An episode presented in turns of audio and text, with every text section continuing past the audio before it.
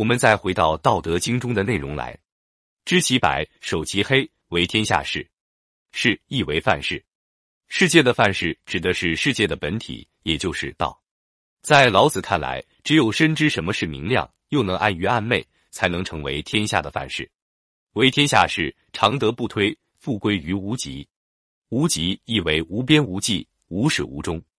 这句话的意思是说，成为天下的范式，永恒的德就不会出差错。永恒的德不出差错，就会回复到宇宙的初始状态。老子想通过这句话告诉我们，得道之人要实施无言之教。而不是将自己的观点强加于人。他强调不把人的思想引入歧途，这正体现了老子无为而治的处世哲学。知其荣，守其辱，为天下谷。为天下谷，常德乃足，复归于朴。朴指的是自然事物的本质，这种本质指的就是道德。这句话的意思是说，深知尊荣，却安守卑辱，甘愿做天下的低谷。做了天下的低谷，永恒的德就充足了。永恒的德充足，就会返璞归真，回到自然淳朴的状态中去。告诉我们，人生来就有欲望，贪慕荣华富贵是人的本性。如何才能使人们不过分贪图富贵呢？老子认为，荣华富贵终归要回复为无。人们只有懂得这个道理，才能泰然处之，面对外界的事物，做到无所容、无所不能容，这才是大道了道的境界。然而，大道修得圆满，并不意味着大功告成了，人们还要继续兼道的理念，否则道又会进入到从无到有的循环往复之中去了。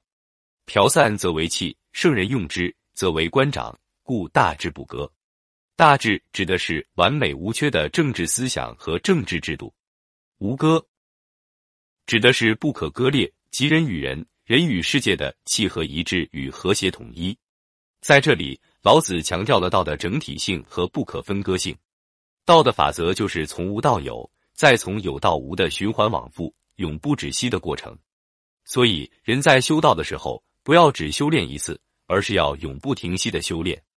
待到修炼完满后，还要使道德不流散，确保它的完整性。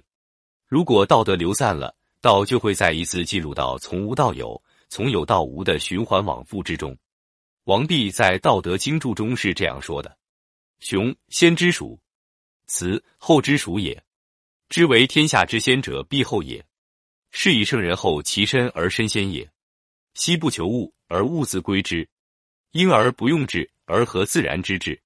此三者，言长反中，后乃得全其所处也。”下章云：“反者道之动也，功不可取，长处其母也。朴真也。”真散则百行出，书类生，若气也。圣人因其分散，故为之立官长。以善为师，不善为资，移风易俗，复使归于义也。大智者以天下之心为心，故无歌也。雄具有先的属性，雌具有后的属性。想要站在天下的前面，引领天下的人，必须要退于众人之后。所以，圣人身在众人之后。但众人都愿跟从他，溪流不寻求什么东西，而高处的事物都向他移动，因而不用智谋，反而符合自然的智慧。雌雄、黑白、荣辱这三对对立的概念，是说事物常常会以与开始相反的状态终结，退后才能保全自己所处的地位。道德经下篇说，道的运动常常是向着目前所处的相反状态，不可以去谋求功绩。要一直持守无为之母。